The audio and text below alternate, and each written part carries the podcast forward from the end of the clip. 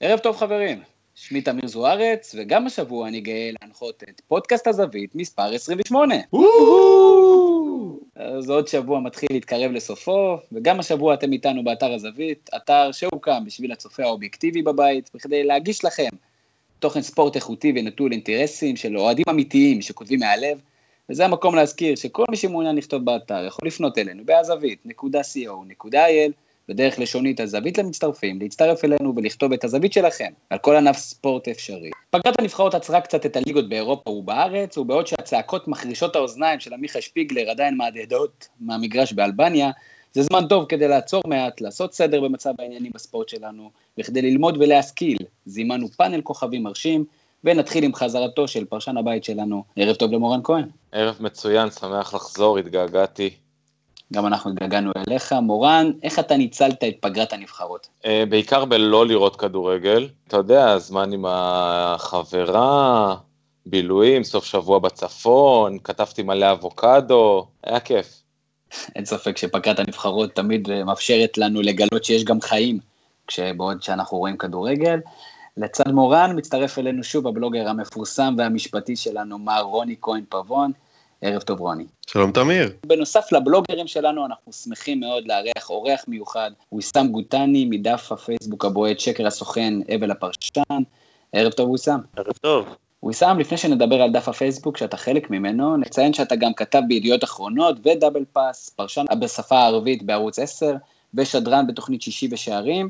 שאלת הפתיחה שלי אליך היא, באיזו מהמדיות האלה אתה הכי נהנה ומרגיש שאתה יכול לבטא את האהבה שלך לספורט? אני נהנה מכל מה שאני עושה, במיוחד בטלוויזיה, ששם אה, אנשים אה, שומעים אותי ורואים אותי ויותר מבינים אותי גם. שם אני מבטא את האהבה שלי למשחק הזה, לענף הזה. אין ספק, אה, טלוויזיה זה מרגש. בכלל, באמת אה, מגוון אה, רחב ברזומה שלך, ואנחנו בטח נרחיב על זה בהמשך. אז אוקיי, תוכנית מרתקת לפנינו, במהלכה מספר נושאים מרכזיים. נפתח כמובן עם היכרות עם דף הפייסבוק שקר הסוכן אבל הפרשן. ננסה ללמוד על מה היו הסיבות לפתיחתו, מה המטרות שלו להמשך. לאחר מכן נדון בהרחבה בנושא הלנת השכר בכדורגל שלנו, ננסה להבין האם הבעיה על סף פתרון, או שהיא בעצם רק סנונית ראשונה ברשימה ארוכה של הפרות של קבוצת הכדורגל שלנו. לאחר מכן ננסה לתמצת לכמה משפטים את פגרת הנבחרות שעברה עלינו, ולהתמקד בתובנות שאפשר להסיק ממנה. ובחלק השלישי של השידור נדון בחלון העברות המתקרב ובפעולות הרצויות של הקבוצות בליגת העל, כפי שרוני כבר התחיל ונתן לנו טיזר בנושא, ושווה להישאר לסוף בגלל שאלות הבונוס שלנו. אז אנחנו יוצאים לדרך ופותחים איתך וויסאם, כמו שכבר סיפרנו את החלק מדף הפייסבוק שקר הסוכן אבל הפרשן, ששמו מסביר לפחות חלק מהאג'נדה שלו. תספר לנו קצת על הדף, מי עומד מאחוריו, מה המטרות שלכם, הבמה שלך. אה, קודם כל, אני די חדש בדף הזה, אה, דף מאוד מצליח, שמנסה כאילו להביא את ה... כל הידיעות לפעמים בציניות או אה, זה, אבל הוא מאוד מאוד אה, אמיתי, אובייקטיבי, באמת, כאילו, אני שמח שהצטרפתי לחבר'ה. אין לי הרבה מה לומר, כאילו, אה, על המייסדים או על כל הדברים אה, שמסביב, כי אמרתי לך, אני די חדש, שמח שאני נמצא שם, ואם אני אוכל לתרום אה, גם אה, מהידע או מה... אה, כל הדברים שמסביב, אני שמח ואני אשמח. בהחלט אה, דף משובח, וגם כן, שוב, הכותרת שלו כבר מציגה דברים שדיברנו עליהם בעבר, על תרבות ספורט. אחד מהנושאים ששקר הסוכן אבל הפרשן מנסים מאוד לקדם בזמן האחרון, זה לשים את תשומת הלב על הלנות שכר בכדורגל הישראלי, אז כמובן שהפועל תל אביב בזמן האחרון נמצאת מאוד, לפחות לכאורה, בכותרות בנושאים האלה, ומורן, אנחנו שלחנו אותך לעשות שיעורי בית בנושא, ועם אלו תובנות אתה חזרת מהניתוח של הלנות השכר בכדורגל הישראלי. קודם כל אני יכול uh, להעביר עכשיו איזשהו uh, קורס, uh, לא יודע, תת סעיף באורחות דין, ראיית חשבון, אין לי מושג למה, לאיזה תחום זה נוגע. אבל גיליתי כמה דברים. זה לא נוגע לכדורגל, זה בטוח. זה לא, בדיוק, זה לא נוגע לכדורגל. אמ, אבל גיליתי כמה דברים מעניינים. קודם כל, מה זה הלנת שכר? אה, הלנת שכר היא למעשה, אה, אם לאחר תשעה ימים לאחר תום החודש העובד לא קיבל את המשכורת שלו, אז זאת הלנת שכר, בגלל זה רובנו מקבלים את המשכורת בעשירי לחודש, כדי שלא תהיה לנו הלנת שכר. אם החוק היבש במדינת ישראל אומר שאם לאחר שבוע אה, עדיין לא קיבלת את השכר, אתה צריך לקבל פיצוי של חמישה אחוזים, וכל שבוע לאחר מכן פיצוי של עשרה אחוזים על המשכורת. אה, רציתי להגיד שזה גם אה, פוגע בספורטיביות, שזה גורם לשחקנים כביכול להחסיר אימונים, יותר אה, נכון להשבית אימונים ולא להופיע למשחקים, וזה נפוץ יותר בליגות היותר נמוכות, וזה פוגע בספורטיביות של הליגה. נכון, אתה צודק, אני כרגע רק נותן איזשהו רקע כללי כאילו על מה, מה זאת הלנת שכר, ודווקא יש הבדלים אה, לגבי הלנת שכר בכדורגל. כי בכדורגל יש איזה שהן הגדרות אחרות, לא כל כך ברור לי למה, אולי רוני יודע, או אם מישהו יוכל להשכיל אותנו, אנחנו נשמח. בכדורגל שחקן שהשכר שלו מעוכב במשך 30 ימים ומעלה, צריך לשלוח למועדון דרישת תשלום, בכתב. זה נותן למועדון בעצם עוד עשרה ימים אה, לשלם, ואם הוא לא שילם אפשר להגיש תביעה למוסד לבוררות, כמו שעשה לדעתי עכשיו אה, אירון שוינפלד. אה, ולמוסד יש בעצם שלוש אפשרויות לטפל בעניין. הראשונה היא התראה, שבעצם היא לא, לא נוגעת בשום דבר, היא לא בעצם, היא רק נותנת איזושהי התראה אה, לקבוצה, שמנסים לשכנע את הקבוצה לשלם. אה, השני זה אה, עיצומים כספיים. כל קבוצה שמלינה שכר תשלם בעצם, חוץ מהשכר שהיא תשלם לשחקן, תשלם גם איזשהו קנס להתאחדות. והשלישי, שזה משהו חדש שנכנס לפני קצת יותר משנה, זה אמברגו על העברות שחקנים. עכשיו, אם אנחנו מדברים פה על הפועל תל אביב, וכמובן אה, עומר דמארי, ישר מתחילות שוב אה, השיחות על עומר דמארי, אם יביאו אותו בינואר, לא יביאו אותו בינואר, איזה שחקנים הם אה, גיא לוזון רוצה להביא ולחזק את הקבוצה. הייתי מאוד רוצה לראות שכבר כרגע יטפלו בעניין הזה מוסדות הבוררות של ההתחלות לכדורגל ויטילו אמברגו על העברת שחקנים להפועל תל אביב, לא הגיוני, פשוט לא הגיוני, לא נתפס שקבוצה לא תשלם משכורת, לא לשחקנים, לא למאמנן, לא לעובדים שלה, לאף אחד, והם יביאו שחקנים לחזק את הקבוצה בעשרות אלפי דולרים. זה פשוט לא, לא הגיוני. אין ספק. ורוני, אני רוצה להמשיך איתך, בעצם החוק הזה, אתה יודע, הוא, יש חוק חדש שאומר שיש אמברגו, משמע הסיפור הזה הוא כנראה כואב לא רק בליגה שלנו, אלא כנראה בעוד כמה ליגות, ו- ולי עושה רושם, ותקן אותי אם אתה חושב אחרת, שכאילו מתייחסים לזה באיזה סלחנות מסוימת, כאילו לשחקני כדורגל יש הרבה כסף, ואם הם לא יקבלו משכורת חודש, חודשיים, שלושה, לא יהיה עם זה בעיה, כמובן שהמצב הוא לא כזה, ואיך אתה רואה את הדברים מהצד שלך? אני חושב שזה פחות העניין של הסלחנות, ויותר העניין ששחקנים, לפחות גם מהשיעורי בית שניסיתי לעשות כדי להרשים אותך וכדי שלא תעיף אותי מהפודקאסט, שעשיתי קצת לפני, אתה רואה בעיקר אה, שכאשר אתה רואה עליונות שכר, אתה רואה את זה כתופעה רחבה. אה, אתה רואה לצורך העניין שלפני 4-5 שנים, שראינו גם את כל מחאות הסטודנטים בספרד, פתאום אתה רואה שגם קבוצות כדורגל מפסיקות לשלם בצורה רחבה בכל הליגה. כמה פסקי דין שמצאתי, גם של קאס, גם של ה-Dispute Resolution Entity של פיפ"א, מתייחסות לתופעה שקרה בין השנים 2005 ל-2008 בליגה הטורקית. ובגלל שפתאום הדבר הזה קורה, שקבוצות מרשות לעצמן, או, או בגלל קטע תרבותי, או בגלל פתאום איזה משבר כלכלי שפוקד אותן לעשות מה שהן רוצות, גם גורם לכך שהשחקנים, אתה יודע, הוא אומר, סבבה, אני אשתחרר מקבוצה אחת, אני אעבור לקבוצה אחרת, זה יהיה אותו מצב. יכול להיות שהוא משחיר את עצמו בעולם אה, העברות השחקנים, שזה גם דברים שהם לוקחים בחשבון, ויכול להיות, וזה הדבר הכי חמור אה, בעיניי, שלאור היעדר האכיפה בהקשר הזה, אה, כי אני מודה ש... מהמעט שהספקתי לבדוק, לא ראיתי יותר מדי צעדי אכיפה שננקטו, ואנחנו יודעים שהתופעה הזאת היא יחסית רחבה, במיוחד בישראל. השחקן פשוט לא מאמין בזה. כמו שאתה יודע, שאומרים שתושבים לא מתקשרים למשטרה לפעמים, אז השחקן אומר, טוב, מה אני אעשה, אני אמרח עם זה שנה, אני אחכה עד שהם יואילו בטובם לשלם לי את הכסף, ואז אני אעזוב את המועדון בסיום החוזה שלי. אין, אין ספק, באמת יש איזו סלחנות מסוימת, או סוג של, אה, לא לדעתי פשוט לא התייחסות אה, רצינית, או באמת אה, מוסדות אכיפה שלא מספיק רציניים. ויסאם, אתה דיברת מקודם על הפגיעה בספורט, והאם באמת יש אפשרויות לשחקני כדורגל פשוט לקום וללכת כמו שאירון שיינפלד כרגע מגיע ו... ומאיים על הפועל תל אביב, או שהם עושים את החשבון הזה כשהם מגיעים לקבוצה כזאת כמו הפועל תל אביב, שמבטיחה להם סכומים, למרות שהם יודעים שהם במצב כלכלי בעייתי. קודם כל, אני חושב שהזרים קצת יותר אה, מעורבים בעניינים האלה בכדורגל הישראלי. כאילו, אני לא חושב שחקן ישראלי עשה דבר כזה שהחרים, לא זכור לי יותר נכון, החרים אמונים או דברים כאלה. היה במכבי נתניה, מכבי נתניה שנה שעברה גם נכנסו לבעיות תקציביות, לא שילמו משכורות והיו שביתות של השחקנים. נכון, אבל התכוונתי כאילו שפנה למוסדות בוררות וכל הדברים האלה. לא זכור לי כאילו מקרים כאלה.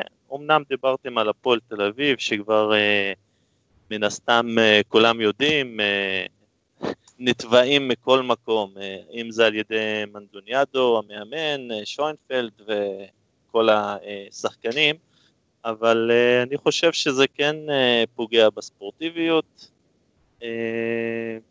וגם איפה הבוררות, כאילו, אה, מכיוון אה, שזה כאילו מתעכב, אנחנו רואים שוינפלד פעם מגיע לאימון, פעם לא מגיע לאימון, זה פשוט, אה, מישהו צריך לעשות סוף בעניין הזה, ולכאן נכנסת הבקרה התקציבית, למה הם מאשרים תקציבים מההתחלה? איפה היא? אז זהו שאנחנו שואלים. זה לא רק על אישור, הרי שנייה, זה, זה לא רק על אישור אה, התקציבים, כי הרי כל קבוצה צריכה להפקיד בבקרה כספים למקרה ולא יהיה לה כסף לשלם לשחקנים שלה, לעובדים שלה. למה הבקרה התקציבית, ואורליצקי לדעתי קוראים לו, נכון? תקנו אותי אם אני טועה, למה הוא לא משתמש בכסף הזה כדי לתת לשחקנים? יש שחקנים בהפועל תל אביב שלא קיבלו כסף, למה הוא לא מחלט את הכסף הזה ונותן אותו לשחקנים? פשוט לא ברור לי.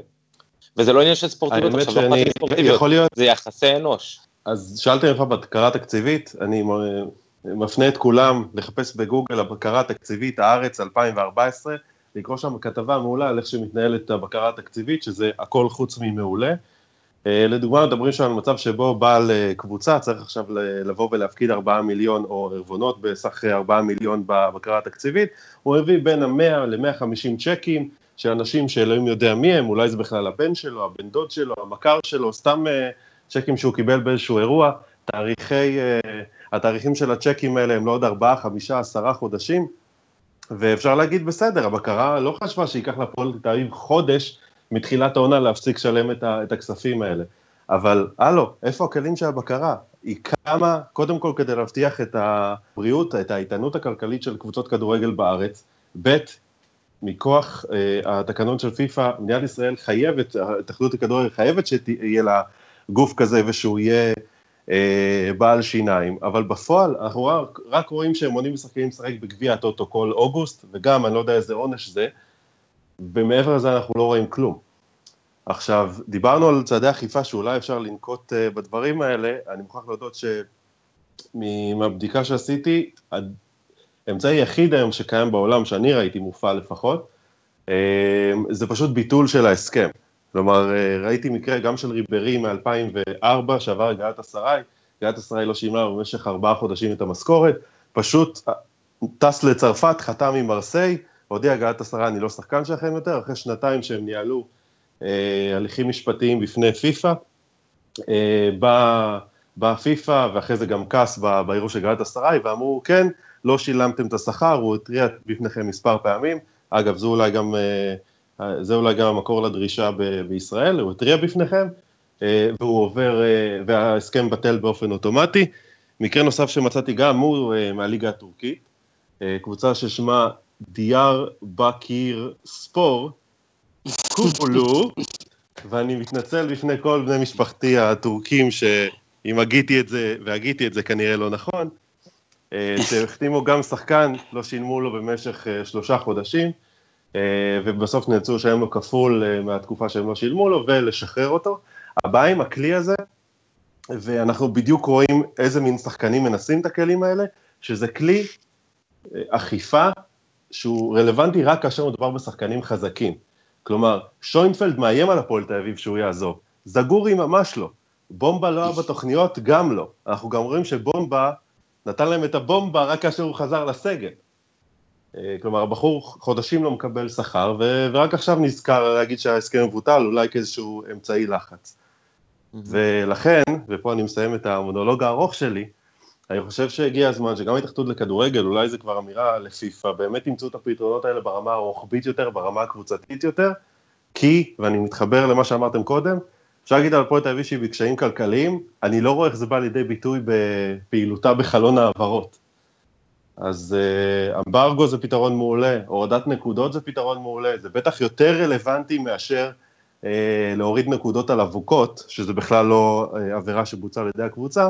אז הנה, גם, לה, גם להתאחדות uh, יש כאן שיעורי בית, לא רק, לא רק למשתתפי הפודקאסט. אני רוצה להתעצבן, להתעצבן, לפני שאתה ממשיך את השיחה, אני רוצה להתעצבן עוד קצת לפני שאנחנו מגיעים לאיזשהו קליימקס, ואולי איזושהי הנחה לקבוצות. שני דברים שמרגיזים אותי.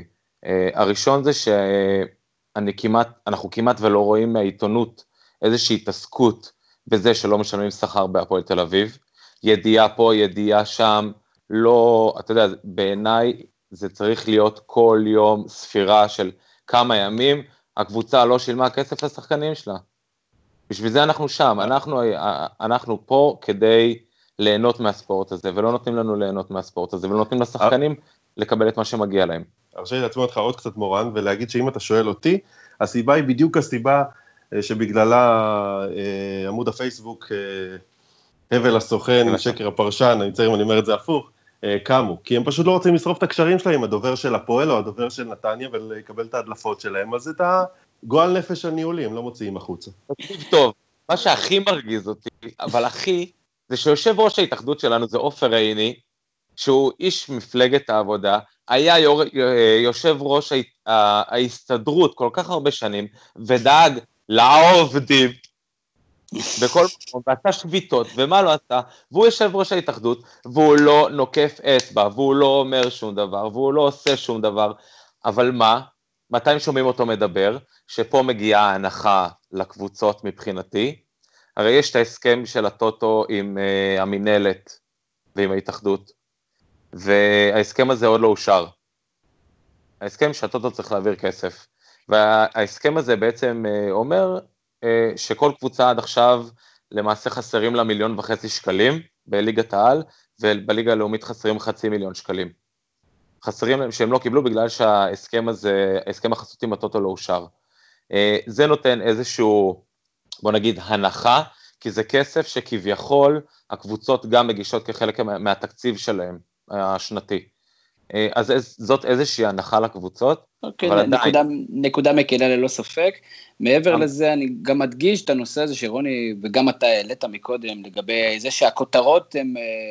הם לא בנושאים האלה, הם לא, לא בכותרות, לא באזורים הנכונים, ואני אומר יותר מזה, רוב הכותרות שאני רואה זה את ההסברים למה אין כסף, ולא את זה שהשחקנים לא מקבלים כסף, אבל אני רוצה לתקוף את זה מנקודה אחרת ולחשוב אולי בצורה אחרת, ויסאם, יש, אה, האם שחקנים, לדוגמה עומר דמארי, אם הוא היום חותם בהפועל תל אביב, האם יש לו גם אחריות על כך שהוא לא מקבל כסף, כי הוא הולך על השקעה לא בטוחה, או על מעסיק שלא בטוח שהוא ישרוד?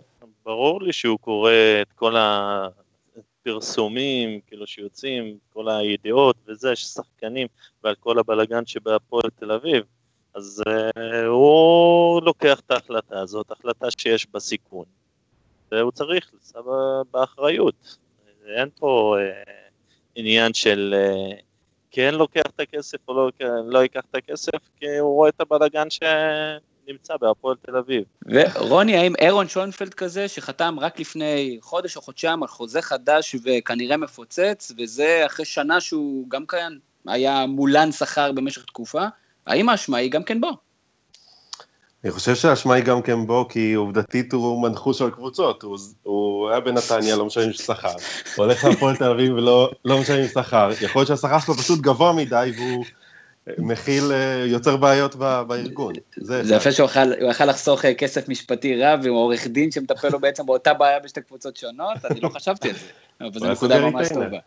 יכול לעשות איחוד אה, תיקים. זה, זה דבר ראשון. דבר שני, אתה רואה שהבחור, ובין היתר, זה מחבר אותי למה שאמרתי קודם, בגלל שהוא מניה חמה, הוא הרשה לעצמו לקחת את הסיכון, להישאר בקבוצה הזאת על בסיס ההסכם שהוא קיבל, וככל הנראה הבטחה לשחק 90 דקות כל משחק. הוא אמר, אם לא ישלמו לי, אני אעזוב, אני אתבע אותם, אבל אני עדיין אשחק בקבוצה אחרת, כי אני לא אאבד את האפשרות לעבור לקבוצה אחרת. אה, וכמו שאמרתי קודם, לשחקנים שהם לא איירון שוילפלד, תהיה בעיה עם המצב הזה. אני זוכר.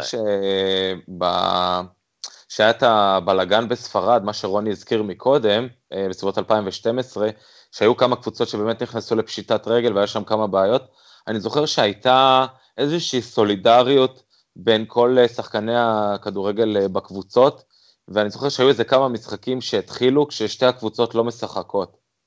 הייתי רוצה להיות, הייתי רוצה לראות, לא להיות, אבל גם הייתי רוצה להיות במשחק, שבו יש סולידריות בין שחקני הקבוצות, הקבוצה שמשחקת נגד הפועל תל אביב, אני לא יודע מי זאת הקבוצה במחזור הקרוב. דקה ראשונה, בית"ר ירושלים. אחלה קבוצה, אחלה קבוצה לקיים סולידריות עם הפועל תל אביב. הרבה יותר קל יהיה לעשות שלום עם הפלסטינים, אבל אולי, אתה יודע, אני חי באיזשהו עולם אוטופי. כן איזושהי סולידריות של שחקני הכדורגל, כן לתמוך אחד בשני, כי היום זה בהפועל תל אביב, מחר זה במכבי נתניה, עוד אה, חודשיים זה בהפועל רעננה, אף אחד לא יודע מתי זה יגיע ולאן זה יגיע. אם אתם לא אני... תעמדו לצד החברים שלכם היום, אף אחד לא יעמוד לצד החברים שלכם כשזה יקרה לכם. אני מסכים, היה איזה משהו סמלי שנה שעברה כשמכבי נתניה הייתה באותה סיטואציה, היה איזה משהו סמלי של השחקנים שהעלו בדפי האינסטגרם שלהם, בדפי הפייסבוק שלהם, ועלו עם חולצות. כמובן שזה היה משהו רק סמלי ולא משהו נושך, אבל והם אולי... והם קיבלו קנס על זה שהם עלו עם חולצות לא... לא תקניות. לא, הם לא קיבלו, אבל כן, היה שם סיפור אחר עם אה, אמיר טגה. כן. גם כן, סיפור, סיפור מגוחך. ויסאם, הערה אחרונה שלך לפני שאנחנו מתקדמים? כן, מה שרציתי להוסיף בעצם לגבי המנהלת וההתאחדות וכל הזה, הם אה, יודעים לעשות כאילו את המשביתים את הליגה אה, בפגרת הנבחרת, שזה אחלה תזמון. כן, נכון, יש להם, יש להם כלי, יש להם כלי נהדר כזה של להשבית ליגות שאינן פעילות. זה... אל תשכחו את השזרוע. את השזרוע, כן, גם כן שזרוע ב...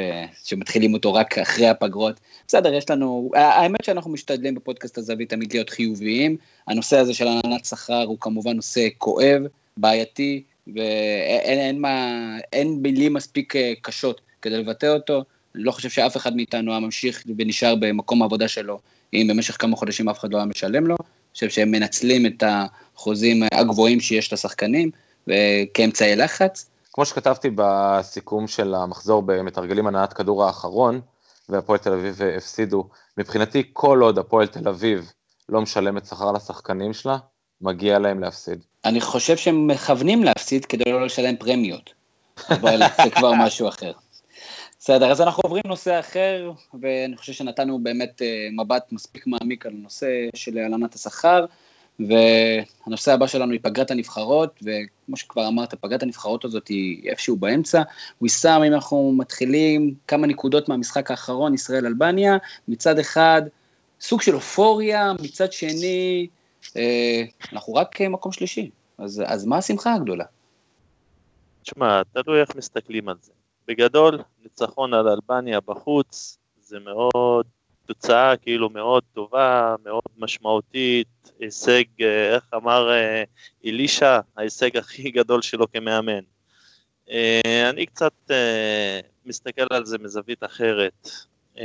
לא כל כך שמח בגלל הניצחון, כי אם מנתחים אותו, תשעה שחקנים, שני פנדלים וכל הדברים האלה, אלא אני כאילו מרוצה מהדרך, מהמחויבות, מהעבודה הקשה של השחקנים. אנחנו בכל זאת אה, לא נעלה, לצערי, אה, כי יש את ספרד ואיטליה, ועד שלא נעשה את אה, קפיצת המדרגה הזאת, אנחנו לצערי נמשיך לדשדש במקומות שלוש וארבע.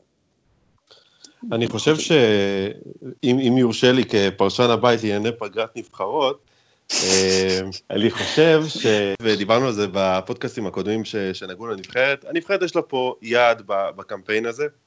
לכל אחד יש את היעד שהוא, שהוא מגדיר לנבחרת מנקודת המבט שלו. אני כבר אמרתי, אני לא מאמין שצריך לזרוק את הקמפיין הזה ולתת לצעירים לשחק, אלא צריך לתת לצעירים לשחק עוד כמה שנים, כאשר הם בפוזיציה יותר טובה לעלות, והדבר הרלוונטי המרכזי לעניין הזה הוא המיקום שלהם ב, ב, בדירוג העולמי. אה, זה שאלבניה לפנינו, שמקדוניה לא רחוקה מאיתנו, אה, זו בעיה לנבחרת, ואם אנחנו לא רוצים להגיע לעוד ועוד קמפיינים שאין לנו בהם סיכוי, אז המטרה המרכזית היא לסיים פה שלישי. לנצח את היריבות הישירות שלנו, במיוחד אלה שמעלינו בדירוג ולהתקדם, אה, וזה לדעתי היעד של הקמפיין. מה שמפתיע, וזה לדעתי מה שמביא אותנו לשמוח כל כך מההישגים האלה של הנבחרת, שהנבחרת עומדת ביעדים. אני לא זוכר קמפיין בשנים האחרונות, ואני אסתכל 12 שנה אחורה, שנבחרת ישראל עמדה ביעדים ולא אכזבה. כלומר, להפסיד לאיטליה בסדר, להפסיד לספרד בסדר, לנצח את כל השאר זה פחות או יותר מה שאנחנו מצפים, וכשהנבחרת עומדת בציפיות שלנו זה כבר משהו. רגע, רגע, רוני, מחזור רביעי, אל תדאג, אנחנו מכירים את הבחורים שלנו, הם ימצאו מקום לאכזב. מורן, תובנות שלך מאלבניה ישראל לפני שאנחנו ממשיכים למשחקים מעניינים אחרים שהיו בפגרה. לגמרי. קודם כל, אלישע מאוד אכזב אותי באמירה שלו שזה ההישג הכי גדול שלו כמאמן, ומפתיע אותי שהוא כבר שכח את קמפיין ה-0-0-0 בליגת האלופות. אה, חששתי מהעקיצה שכזו, דרך אגב, ההעפלה לליגת האלופות הייתה אמורה להיות מרגשת נכון. באותה מידה לדעתי. נכון, נכון, אתה יודע, בתור אוהד מכבי חיפה אני סתם חיפשתי לעקוץ, בהחלט אה, העלייה, אני חושב, לליגת האלופות הייתה הישג יותר גדול, אבל אתה יודע, הכל, אה, זה זמני, הכל זמני, הכל לפי ההרגשה העכשווית ולא מה שהיה פעם. אה, ודבר שני שרציתי להוסיף, צריך לזכור שגם יש קבוצות אה, נבחרות כמו אי פארו שנמצאים לפנינו. למרות שאחרי ההישג הנפלא שלנו נגד אלבניה, יכול להיות שעברנו אותם, כי הם הפסידו, צריך לבדוק את זה בדירוג הקרוב של אה, פיפא. אתה רוצה ממני משהו לגבי המשחק, או שכאילו אנחנו סבבה? לדעתי דיברו על המשחק והרבו לדבר עליהם, וגם כאן עבר קצת זמן מאז. מה שכן מעניין אותי, איזה עוד משחקים, אם בכלל, יצאו לך, יצא לך בכלל להתעמק בהם בפגרת הנבחרות הזאת, שסיפקה כמה סיפורים קצת מעניינים. אז אני אגיד לך ככה, לא ראיתי אף משחק נבחרת, אבל, אבל, כאילו חוץ מנבחרת ישראל, כמובן, כן, אני פטריוט, מירי רגב, שמעת? פטריוט. אה, ניתן לך להמשיך לחיות, כן? אה, כן, לגמרי. אה, אני חושב שהסיפור המרכזי זה שהוא עדיין מתגלגל בימים אלה, זה המשחק של גרמניה נגד סן מרינו, ולאו דווקא בגלל המשחק או התוצאה שלו, אלא בעיקר בגלל כל מה שקרה אחר כך, העקיצה של מולר והתשובה של מנהל הנבחרות או יושב ראש ההתאחדות של סן מרינו, שזאת שאלה, אתה יודע, אם נבחרות בסדר גודל של גרמניה צריכות לשחק נגד נבחרות מאוד מאוד חלשות כמו סן מרינו, לדוגמה ליכטנשטיין אה, וכדומה. אה, אה, האם הן צריכות לשחק או לא צריכות לשחק? והאמת שיש טיעונים טובים לשני הצדדים, אני מוצא את עצמי דווקא מאוד נהנה ומאוד, אתה יודע, בצד של הנבחרות החלשות, שיוצא להם פעם בארבע שנים או פעם בשנתיים אה, לפגוש אה, שחקנים, אה, אתה יודע, מהרמה העולמית הגבוהה ביותר ולשחק נגדם. ומצד שני אני גם מבין את השחקנים שלא רוצים לגמור את הקריירה שלהם אולי ולבזבז, אני לא יודע אם לבזבז, אבל לצאת למשחקים חסרי חשיבות באמצע, באמצע הליגה. כמובן שיש לזה גם פתרונות שכרגע לא פיפ"א ולא וופ"א מוכנים לקחת על עצמם. נכון, וגם כן אוריאל דסקל דיבר על זה בעברו לא מעט, כמובן סיכונים של פציעות, עודף משחקים בעקבות הבתים המאוד גדולים. הוא יישם אם אנחנו עוברים לדרום אמריקה, ארגנטינה פגשה את ברזיל והפסידה, והלילה מנצחת אה, עם הצגה של מסי את קולומביה. הימור שלך ארגנטינה מגיעה למונדיאל הזה, מסי יצליח לשים את הידיים בסופו של דבר על, אה, על אה, אליפות עולם? אוי ואבוי אם לא, ממש. ראינו שהוא חסר... הנבחרת מדשדשת ככה, אבל uh, ממש הם לא הופיעו למשחק אה, מול ברזיל, ומסי נתן הצגה, וכמו שאומרים, uh, משווים את ערן זהבי למסי, מה שהוא תורם בקבוצה ומה שהוא תורם בהיותו שחקן נבחרת, סתם הבאתי לי דוגמה, אני יודע שאין מה להשוות, אבל אני לא חושב שמסי הוא הבעיה גם אה, של הנבחרת, אמנם הוא הכוכב, המוציא לפועל העיקרי, ולגבי, אה, אני חושב שהם יהיו בסופו של דבר אה, במונדיאל. אגב, בהקשר, בהקשר הזה אני חושב שההשוואה של מסי ו, וזהבי היא מאוד מאוד נכונה מאספקט אחד. גם נבחרת ישראל וגם נבחרת ארגנטינה אתה ראית שיפור מאוד משמעותי במשחקים האחרונים של שתיהן, מעבר לזה ששתיהן ניצחו 3-0, כאשר שתיהן קיבלו את ההחלטה שהן משחקות בשביל הכוכב שלהן. Uh, במקרה יצא לי לראות באחד משיטותיי בפייסבוק את הנגיעות בכדור של uh, מסי מול ברזיל, לעומת הנגיעות בכדור שלו מול קולומביה, וזה שמיים וארץ, ואנחנו מחברים את זה גם למה ש... לפחות יצא מחדר ההלבשה, שזהבי אמר לאלישע, לא, לא, ההרכב הזה לא טוב, תציב לי הרכב אחר. אנחנו רואים שהנבחרות בסופו של דבר כן תלויות בכוכבים שלהם. יש לי את התיאוריה שלי למה זה, וזה בעיקר מכיוון שהן לא יכולות להתאמן כל קבוצות, כמו קבוצות, ושחקנים יכירו אחד את השנייה, זה נשארות יותר על יכולת אישית. ואפשר לראות ששתי נבחרות שעשו שינוי בשבוע האחרון בהקשר הזה, גם הצליחו בהתאם. אה, כמובן שאנחנו, היריבה היא קצת שונה, לא שקולומביה היא יריבה חלשה, אבל ארגנטינה מארחת את קולומביה או מתארחת אצל ברזיל, זה רמות קושי שונות. ואם כבר התחלנו בנושא הזה, אה, ברזיל חוזרת, יש פתאום איזה סביבה, איזה רעש, איזה באז חיובי, קוטיניו בכושר נפלא, נעימר איתו משלים חוליה התקפית מפחידה. אה, האם אנחנו רואים דור זהב חדש של ברזיל, או שמוקדם לחקור? תקשיב, אני עשיתי כתבה, חקרתי על נבחרת ברזיל ועל ההישגים שלה וזה, קודם כל יש להם שחקנים בשפע, אבל הגעתי למסקנה, במיוחד ששחקני נבחרת ברזיל מוזמנים במיוחד מקבוצות אירופאיות והם מובילים והם uh, משחקים בליגות הכי טובות ובקבוצות הכי טובות, הנבחרת מגיעה להישגים. אה, לא זכור לי כאילו באיזה שנים וזה, כאילו 2007, קופה אמריקה, אה, גם כאילו עשייה במונדיאל וזה, בזמן שרונלדו וחבריו הובילו את הנבחרת, אבל רוב שחקני הסגל היו בקבוצות הכי טובות באירופה ובליגות הכי, אה, טוב, הכי טובות מן הסתם באירופה, ואני חושב ששם זה מקצוענות יותר, שם זה, אומנם אה, אנחנו שומעים מדי פעם, והיו מקרים אה, של בילויים כאלה ואחרים, אבל uh, עשיתי את ההשוואה הזאת, להביא שחקנים מהליגה הברזילאית זה אומנם שחקנים טובים והכל טוב ויפה, uh, עדיין uh, פחות מקצוענים, יותר uh, קרובים לבית, וזה מרשים לעצמם uh, יותר, אם זה לבלות, אם זה אה, כל הדברים אה, שמסביב, חוץ מהכדורגל כמובן. אה, אני חושב שברזיל מתחילה להראות סימנים, ואם הם יתחברו וכל השחקנים הטובים שם, המאמן גם עושה עבודה ממש ממש מצוינת, אני חושב, הישגים וזה.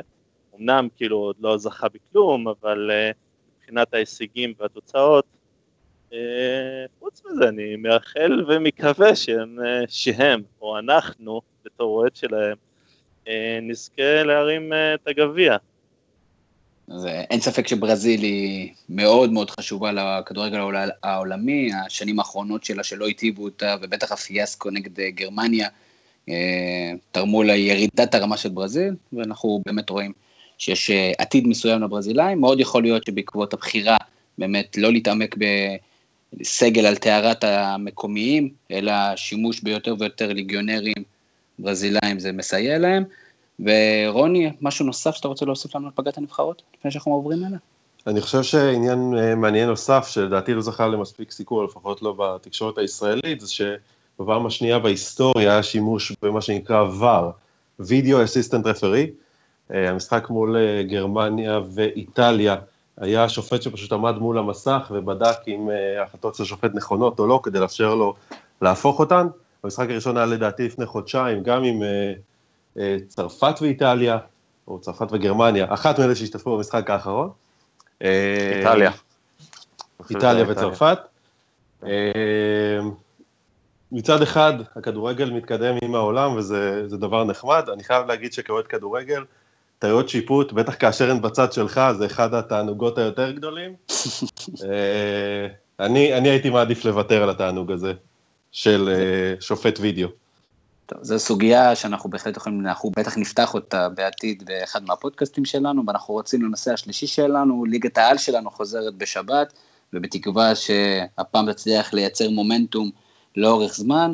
מורן, אנחנו נתחיל איתך, חלון העברות של ינואר מתקרב, ומכבי חיפה קבוצתך בטח תשאף להתחזק, מה האזורים שמכבי חיפה צריכה לחזק? בעיניי, אם אתה שואל אותי, לא צריכה להתחזק. ההעברות של ינואר בדרך כלל הן לא העברות אה, שאתה מוצא איזה, איזה שהם שחקנים אה, מדהימים שמשנים לך את העונה, זה חיזוקים נקודתיים, אה, לעמדות ספציפיות. במכבי חיפה, כמו שאני רואה את זה כרגע, ובעיניי, אתה יודע, בעיניי אה, כל קבוצה יכולה למצוא את השחקנים האלה לאו דווקא בחוץ, אפשר גם בפנים, עוד שחקן, אה, עוד שחקן סגל, אה, יש לה קבוצות סגלים מספיק גדולים, עוד שחקן נוער להוסיף כדי לחזק, מישהו שאתה מאמין בו, שיכול להתקדם.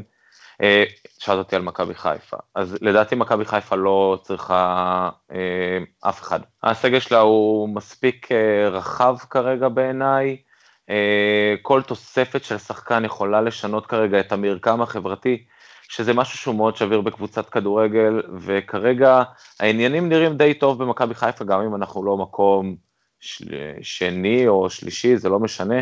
העניינים נראים טוב, הקבוצה הולכת לכיוון נכון, המרקם טוב, האווירה טובה, הקהל מחובר לקבוצה, אין צורך אה, להוסיף אה, שחקנים ש...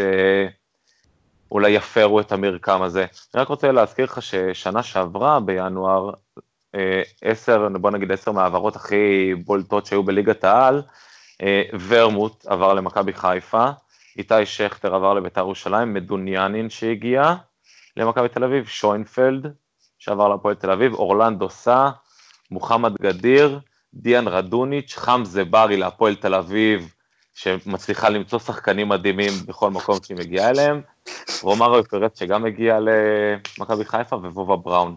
בוא נגיד שבסופו של דבר, מתוך כל הקבוצה של השחקנים האלה, יש לך פה בערך אה, שניים וחצי שחקנים שבאמת הצליחו להשפיע על הקבוצה, וגם זה לא קרה בחצי שנה הראשונה, אלא אחר כך. אז העברות של ינואר זה משהו שהוא יותר נקודתי, וקבוצות לא נוטות יותר מדי להתפזר בעניינים האלה. אני, אני מסכים, יש דוגמאות לכאן ולכאן. אם אנחנו עוברים אליך, ויסאם, הפועל באר שבע ממשיכה לשייט בליגת העל, מצליחה בינתיים לשלב יפה את הליגה האירופית יחד עם ליגת העל. האם הפועל באר שבע צריכה להתחזק? כי מיכאל אוחנה רק הגיע לפני, לפני לא מעט זמן. יש אזור שהם צריכים להתחזק בו? שמע, אני חושב שבאר שבע עשתה עסקה מצוינת עם מיכאל אוחנה, ולמרות שאני שומע כל מיני כמוכם, פרסומים וידיעות כאלה ואחרות שהם רוצים את השחקן הזה או את השחקן הזה, אה, לא חושב שהם אה, צריכים להתחזק, הם מבחינת שחקנים, אני חושב הם אה, עם ה... לא רוצה להגיד הסגל הכי טוב בארץ, או השחקנים הכי טובים בארץ, אבל יש להם לפחות על כל עמדה איזה שני מתחרים, שני שחקנים שמתחרים, ובמיוחד בהתקפה יש להם כל כך אופציות, באמת מגוון כזה רחב, אה, אפשר רק אה, להיכנע בבכר, בברק בכר. אני חושב שיהיה גם כן מאבק קשה עד סוף העונה, וכל, אפילו עם מכבי חיפה, שחבר אמר שהם לא צריכים להתחזק, אני חושב שאם מכבי חיפה גם רוצה לעשות את הקפיצת מדרגה מהשנים השנים שעברו, אה, היא כן אה, דווקא צריכה להתחזק. אני לא חושב שבחלק ההתקפי לפחות אה, פלט ורוקוויצה, שאומנם פצוע תקופה, הם לא חלוצים שיובילו כאילו לאליפות או לעשות את הקפיצת מדרגה הזאת. יכול להיות שיחלקו עליך, אני למשל, אני דווקא... באמת אלירן עטר, אבל אה, בהחלט אה, זאת אה, דווקא... כן מורן, רק להגיב בקצרה. רק על הפועל באר שבע, כן, כן, לגמרי. אני דווקא חושב שהפועל באר שבע כן צריכים להתחזק בעמדת המגן השמאלי. לדעתי בן תורג'מן, שהוא המחליף בעצם של קורחות, הוא לא מחליף מספיק טוב, לא לליגת העל שלנו ובטח לא לאירופה. אני, אני חושב שסך הכל... בתור אה, מגן שמאלי מחליף, או זה... הוא בסדר גמור. אה. אני גם אני חושב, חושב, אני לא, לא חושב שהוא חוסר כזה משמעותי, בטח כמגן מחליף, אבל uh, כמובן כל אחד זכאי לדעתו. רוני, uh, ברגעים אלה אנחנו מתבשרים שרדה פריצה האגדי, תולה את נעליו בגיל 36, והוא היה העברת ינואר מאוד מאוד משמעותית באליפות הראשונה של מכבי תל אביב בשלישייה, בשושלת האחרונה. איפה עוד מכבי תל אביב צריכה להתחזק? קודם כל חשוב לי להבהיר למי שלא עקב, אני לא אוהד מכבי תל אביב, למרות שהשוויתי את זהבי למסי, למרות שנשאלתי על מכבי תל אביב, ולמרות שנאלצתי לשבת ביציע שלהם במשחק נגד מכבי חיפה, אני לא אוהד מכבי תל אביב. בסדר. קודם כל, דרך אגב, אתה תמיד, אתה תמיד מדבר רק טובות על מכבי תל אביב בפודקאסטים, כך שאתה תצטרך לעבוד יותר חזק בשביל מזה, אה, בשביל להישאר ירוק. אבל אחד הדברים שאתה צריך ללמוד את היריב שלך יותר טוב ממה שהוא מכיר את עצמו, אז, אה, אז אני משתדל להקפיד על הדבר הזה. לגבי מכבי תל אביב, וזה מה שנתתי את הטיזר אה, קודם, אני חושב שצריך להבין למה בכלל קבוצות מתחזקות בינואר. הדבר הראשון כמובן זה לתקן, זה משהו נקודתי. הדבר השני זה אולי להביא שחקן שיתחיל לרוץ לקראת uh, שנה הבאה. הדבר השני זה ניצול הזדמנות, יש לנו דמרי ושוינפלד כנראה על המדף בחלון הזה. ובליגה הישראלית הנוכחית יש, יש uh, אלמנט נוסף, שזה אלמנט שדווקא מכבי תל אביב צריכה לקחת בחשבון, כי אני חושב שזה מה שהפך את מכבי תל אביב לשאננה בשנים האחרונות, וזה העובדה שבשוק הישראלי, אני מדבר רק על שחקנים ישראלים, המאוד מאוד מאוד מצומצם, אה, מכבי תל אביב פעם לא הייתה לה אלטרנטיבה, כלומר השכר שהם הציעו והתנאים שהם הציעו והניתוק מהתקשורת וה, והפיתוח והטיפוח והאפשרות לזכות בתארים זה משהו שלא היה בקבוצות אחרות. אלונה שברה את השוק בשנתיים האחרונות, גם מכבי חיפה לא, לא מפחדת עכשיו אה, אה, להילחם על שחקנים, ראינו שרועי קהת הגיע אליהם, גם ניהלו קרב עד, עד הדקה האחרונה על גולסה, ולכן מכבי תל אביב בראייה עתידית, בטח נוכח העובדה שהקישור האחורי שלה מתבסס על שחקן שהוא אחרי השיא ובירידה, שזה גיא אלברמן, הבלם המצטיין של העונה זה טל בן חיים, שכולם יודעים גם מרמת היציבות שלו וגם שהוא כבר לקראת סוף הקריירה, ומכבי תל אביב, בניגוד למכבי חיפה והפועל באר שבע, אתה לא רואה תחליפים צעירים, לא על הספסל, אני מודה שאני לא עוקב אחרי קבוצת הנוער, אבל אני לא שומע שמות uh, שהולכים להיות. הכוכבים הבאים בכדורגל הישראלי, ואני גם לא רואה שמכבי תל אביב קונה את השחקנים הצעירים האלה בשנים האחרונות, למעט שגיב יחזקאל, אה, כדי באמת לבנות את העתיד שלה. אה, ולדעתי זה מה שהנהלת מכבי תל אביב, גם אם הם לא הביאו את השחקנים עכשיו, חלון העברות הקרוב צריך להיות וי שלהם על כל השחקנים הישראלים הפנויים, ומלחמה שלהם על כל אחד מהם. Uh, בהמשך למה שאמרתי קודם, אני מקווה שהם יפסידו, אבל לדעתי זה דבר שמאוד מאוד חשוב שהם uh, יעשו. נקודתית, אני חושב שמכבי תל אביב צריכה אה, שני אלמנטים להוסיף למשחק שלה. הראשון הוא טל בן חיים, מקביל לו בצד ימין, כלומר שחקן קו ימין, שיאפשר להם לרווח את המשחק, לדעתי גם כתבנו את זה באחד הטורים שלנו. מכבי תל אביב היום נטולת אגף ימני, כי אלי דסה כבר הוא לא אלי דסה של שנה שעברה, ולא של לפני שנתיים. אה, והכל שם מאוד מאוד שקוף, עוד יותר שקוף שהם יעזבו את האגף הימני וילכו לאגף השמאלי לטל בן חיים, זה מאוד מאוד מקשה על מכבי תל אביב לרווח את המשחק. אה, לדעתי זה גם מה שמקשה עליה להבקיע, בטח נגד קבוצות הגנה חזקות כמו באר שבע ומכבי פתח תקווה. אה, הדבר השני, עמרי בן ארוש, עד מתי הם חייבים להביא מגן שמאלי, בין היתר כי זה יאפשר לטל בן חיים במשחקים שיותר קשה לו, להתפנות ולהביא את היכולת האדירה שלו לידי ביטוי. היום שהוא לבד באגף ואין אף אחד שבאמת מאיים מהצד הזה, אני אזכיר לכם שמי שמצטרף אליו לתוך הרחבה זה גיבור, שגם אם תיתן לו מול שער ריק, הוא כנראה יהרוג ציפור, אז uh, זה אגף שמכבי תל אביב חייבים לשכלל ולהפוך אותו להרבה פחות צפוי. אני רוצה אבל... להוסיף אותך, כן. אה, אני מתפלא להתנהלות אה, שם, של... הם כל כך רצו לאשר את החוק הזה של הזר השישי בכדורגל, כל כך עמלו רבות, ובסוף הם לא החתימו אה, זר שישי. זה כל כך פגע אולי בהכנות וזה גם באירופה.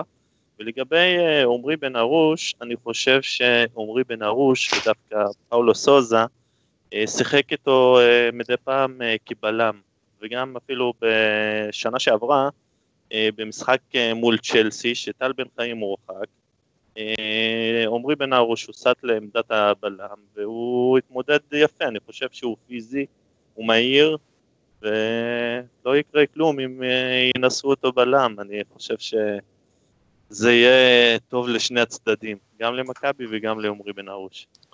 לגבי השחקן השישי, אם אני יכול להגיב, אני חושב שהבעיה המרכזית היא שמכבי תל אביב, אה, בניגוד לקבוצות אחרות שאינן מכבי תל אביב, הפועל באר שבע ומכבי חיפה, היא רוצה להביא שובר שוויון.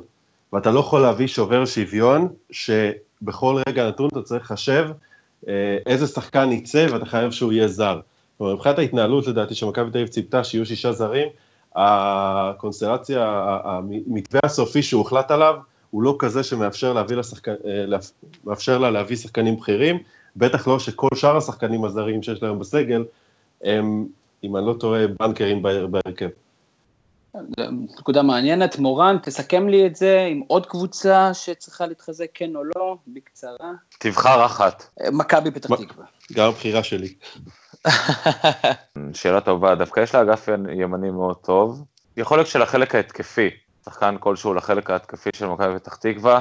אה, יש לה את אה, גיא מלמד אה, בהתקפה, ואת אהובי גידי קניוק שמגיע מאחורה. אה, ואת החלוץ אה, הרומני רומן. אני לא בטוח שזה מספיק כדי להמשיך אה, לרוץ בקדמת הטבלה של ליגת העל. יכול להיות שהם יצטרכו שם עוד איזשהו חיזוק, עוד איזשהו שחקן טוב, שידע לשים את הכדור ברשת בפחות משלוש הזדמנויות. הוא צריך בעיקר להיות מהיר כדי להתאים לטקטיקה של מכבי פתח תקווה, בטח נגד קבוצות גדולות. אחלה דיון, ואנחנו בטח נמשיך לפתח אותו עד ינואר, ואנחנו הגענו לשאלת הבונוס שלנו, וגם כן, בתור אוהד מכבי תל אביב, אה, שאני מגדיר את עצמי, אחד מהשחקנים שהסבו לי הכי הרבה הנאה הוא רדה פריצה כמובן, אז בתור כבוד לשחקן הגדול הזה, אנחנו נתחיל איתך רוני, איפה אתה מקם את רדה פריצ'ה, שוב, בקצרה, בטופ של הזרים שהגיעו לארץ? אני חושב שמבחינת חלוצים, הייתי שם אותו שלישי אחרי אוסטרץ וקוביצה, אה, סליחה, יעקובו, אז הייתי שם אותו רביעי. אה, מבחינת killer instinct, אני לא זוכר הרבה שחקנים כמוהו בכדורגל הישראלי. הסופר סאב, הסולשר הישראלי, לא יודע איך תרצו לקרוא לו, ומעבר לזה שאני לא זוכר משחק של מכבי חיפה נגד מכבי תל אביב שהוא לא הבקיע, אז uh, סיוט גדול לשחקן הזה לכל מי שהוא לא אוהד מכבי תל אביב. אז מורן, לפני שאנחנו עוברים אליך, אני אתן עוד איזה פיק קטן על רדה פריצה. פעם עשו בדיקה וראו שהוא, אין לו אף שער שהוא נוגע פעמיים בכדור לפניו. משמע, כל השערים שלו הם בנגיעה אחת, ועכשיו אני עובר אליך, מורן. איפה אתה ממקם את רדה פריצה בטופ הישראלי? אני לא, לא רוצה למקם אותו במקום ספציפי, אני רק יכול להגיד לך, וזאת המחמאה אולי הכי גדולה שאני יכול לתת לרדה פריצה, שזה תמיד קינאתי במכבי תל אביב, שרדה פריצה משחק אצלם ולא במכבי חיפה. אני, אני אקח את זה. ויסאם, תסכם לנו את שאלת הבונוס, איפה היית ממקם את רדה פריצה בטבלת הזרים שהגיעו לארץ? טוב, אז קודם כל רציתי להגיד לך שהיום אה, זכית בחיזוק. אה, גם אוהד את אה, מכבי תל אביב, זה דבר ראשון. דבר שני, לגבי uh, רדי פריצה, אני עשיתי גם כן כתבה על עשרת הזרים הכי טובים או הכי גדולים ששיחקו בליגה הישראלית, מיקמתי אותו uh, אומנם uh, עשירי ובמקום האחרון, אבל uh, הקדים שם שחקנים כמו דרק uh, בוטנג מהסיבה שהוא בכל מקום שהלך, כאילו, אפשר להגיד שהוא שחקן של uh, סטטיסטיקה, שחקן של תארים, שלוש אליפיות במכבי, גביע המדינה אחד, גביע טוטו אחד, וציון עשר אה, במשחק הגביע המפורסם מול אה, באר שבע. לפי דעתי, השחקן או הזר הכי אה, טוב או שהשפיע בשנים האחרונות כדורגל הישראלי. מכבי תל אביב לא לקחה אף תואר בלעדיו. נכון, ואין ספק, חלוץ נהדר, לי הוא תמיד זכור, גם במשחקים נגד בני יהודה, במהפך, כולם מדברים על הגול של משה לוגסי בדקה ה-98, אבל uh, את הגולים הקודמים שם פריצה בשערים פשוט מפלצתיים, אבל זה המונולוג שלי כאוהד מכבי תל אביב שכבר לא זוכר שערים של הקבוצה שלו. חברים, אני רוצה להודות לכם על זה שהצטרפתם, וויסאם, תודה רבה לך, תמשיך בעשייה שלך במדיות השונות. תודה, תודה. מורן כהן, היה כרגיל תענוג אה, לשמוע אותך, גם באת טעון מאוד היום, ואולי בעריכה אנחנו צריך להוריד חלק ממה שאמרת, אבל ללא ספק המון המון דברי טעם, תודה רבה. תודה, בכיף, אה, היה נהדר, התגעגעתי, מקווה שנתראה שוב בקרוב. אה, הרמזים האלה נופלים על, על אוזניים ערלות, ורוני כהן, כמובן, פרשננו לענייני פגרות, אנחנו מבטיחים להזמין אותך עד הפגרה הבאה שוב, אז תודה רבה. יש, ו... יש פגרת Christmas בקרוב? תמיד. נגדיר דברים כפגרות כדי שיהיה לך נוח יותר. אז חברים, כרגיל, יכולים לשמוע אותנו באתר הזווית, הזווית, נקודה co, נקודה il. אני רוצה להודות לברק קורן, האיש שעורך את כל השטויות שאנחנו מדברים פה, אתם לא יודעים כמה זה קשה, ואני הייתי תמיר זוארץ, שיהיה לכם המשך ערב נהדר מאתר הזווית. ביי ביי.